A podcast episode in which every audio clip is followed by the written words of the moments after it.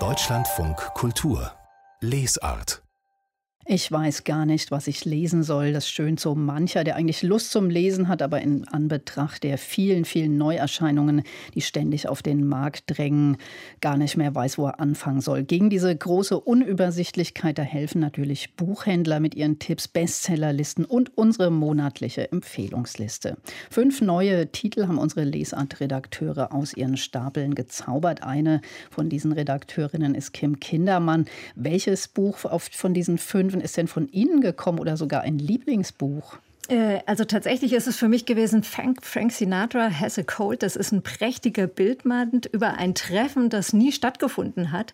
Da hat nämlich Gay Talese, einer der großen amerikanischen Journalisten, versucht, Frank Sinatra zu treffen. Er hatte auch schon ein verabredetes Gespräch und dann wurde das immer wieder verschoben. Letztendlich ist Talese äh, sechs Wochen, glaube ich, vor Ort geblieben und hat dann aus der Not eine Tugend gemacht. Er hat nämlich alle rund um Frank Sinatra getroffen und hat damit eine Reportage geschrieben geschrieben, die es total in sich hat, weil man, obwohl man ihn nie getroffen hat, trotzdem ein super Bild von diesem Superstar bekommt.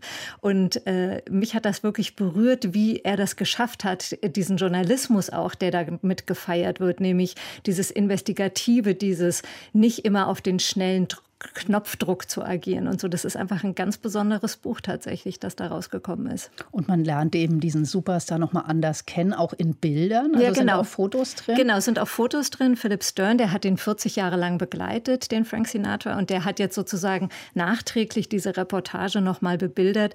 Und da sieht man wirklich noch mal die ganz großen, also James Dean, Sammy James äh, Jr., Harry Belafonte, JF Kennedy bei seiner Amtseinführung. Und dadurch entsteht so ein Gesamtbild, das dann über diese Reportage hinausgeht. Und ich glaube, das hat mich dann an dem Buch auch so begeistert, äh, dass es einfach so ein Eintauchen in diese Ära, dieser Hollywood-Ära ist, die irgendwie ja doch so ein bisschen vorbei ist und gleichzeitig auch so ein Eintauchen in das, was gute Unterhaltung ausmacht. Und zwar doppeldeutig, weil das Buch ist gute Unterhaltung und es spricht über gute Unterhaltung. Also ich fand es wirklich schlichtweg ein wahnsinnig hinreißendes Buch. Und man kann ja noch die richtige Platte dazu auflegen, dann ist man auf einer richtig guten Reise in diese Zeit. Genau.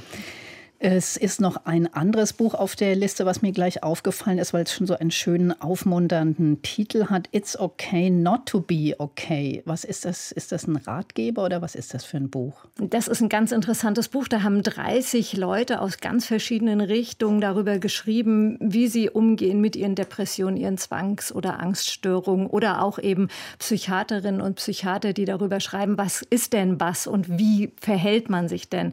Bloggerinnen kommen zu Wort. Models kommen zu Wort, also unter anderem Lena Dunham, Emma Thompson oder das Model Naomi Campbell. Und ihnen geht es allen darum, das zu entstigmatisieren, also psychische Krankheiten rauszuholen aus der Dunkelecke und sie damit auch sozusagen be besprechbar zu machen. Und junge Menschen, das ist, glaube ich, so ein bisschen, das äh, schreibt auch die Herausgeberin, ist so ihr Slogan, du bist nicht allein. Und zum Beispiel der Titel von äh, Naomi Campbell, der heißt dann auch folgerichtig, kein Grund, sich zu schämen. Und sie erzählt einfach, wie lange sie auch gebraucht hat, um zu merken, dass es nicht nur dazu gehört, gut auszusehen, sondern dass psychische Gesundheit und die Zeit, die man dafür braucht, sich der zu widmen und auch sich ernst zu nehmen, das beschreiben die einfach alle sehr, sehr eindrücklich und sehr eingängig.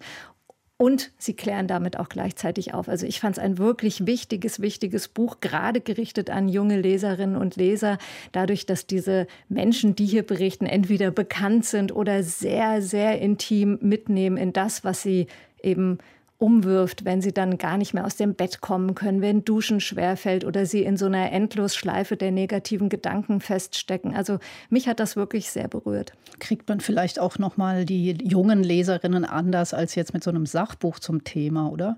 Genau, also sie werden einfach so ein bisschen mehr abgeholt in diesem Unterhaltungs. Ich, also man, ich habe das Buch selber tatsächlich auch stellenweise dann weglegen müssen, weil es natürlich schon heftig ist, wenn man immer wieder über noch eine neue Erkrankung und noch einen neuen Downer und sowas hört. Aber insgesamt fand ich diesen äh, Aspekt zu sagen, es ist wichtig, darüber zu reden, einfach, der, der hat mich hier wirklich gepackt. Und tatsächlich ist es ja beste Selbsthilfe, wenn man so will. Also von nichts anderem leben ja Selbsthilfegruppen.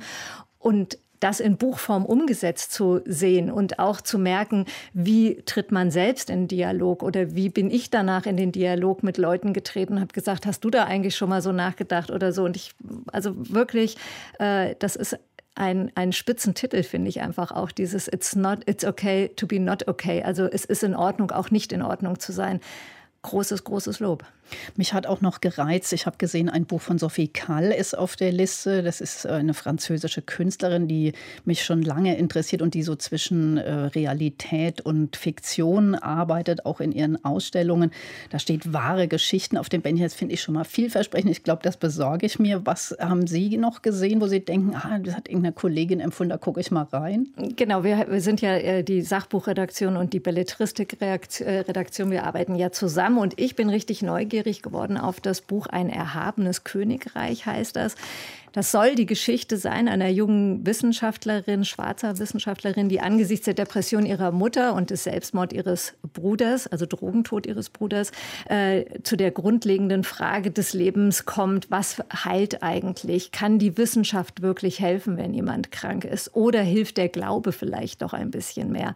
Und meine Kolleginnen, die waren so begeistert von dem Buch. Und ich muss sagen, als ich es mir jetzt angeschaut habe und auch diese Werbevehemenz äh, Vehemenz meiner Kollegin äh, gehört habe, habe ich gedacht, da freue ich mich drüber. Und das ist wirklich ein Buch, auf das ich jetzt selber aufmerksam geworden bin, dank unserer eigenen Liste. Also es lohnt sich da mal drauf zu schauen, Kim Kindermann. Vielen Dank für die Vorstellung der Lesartempfehlungen für September und die vollständige Liste, die finden Sie auch bei uns im Internet unter www.deutschlandfunkkultur.de.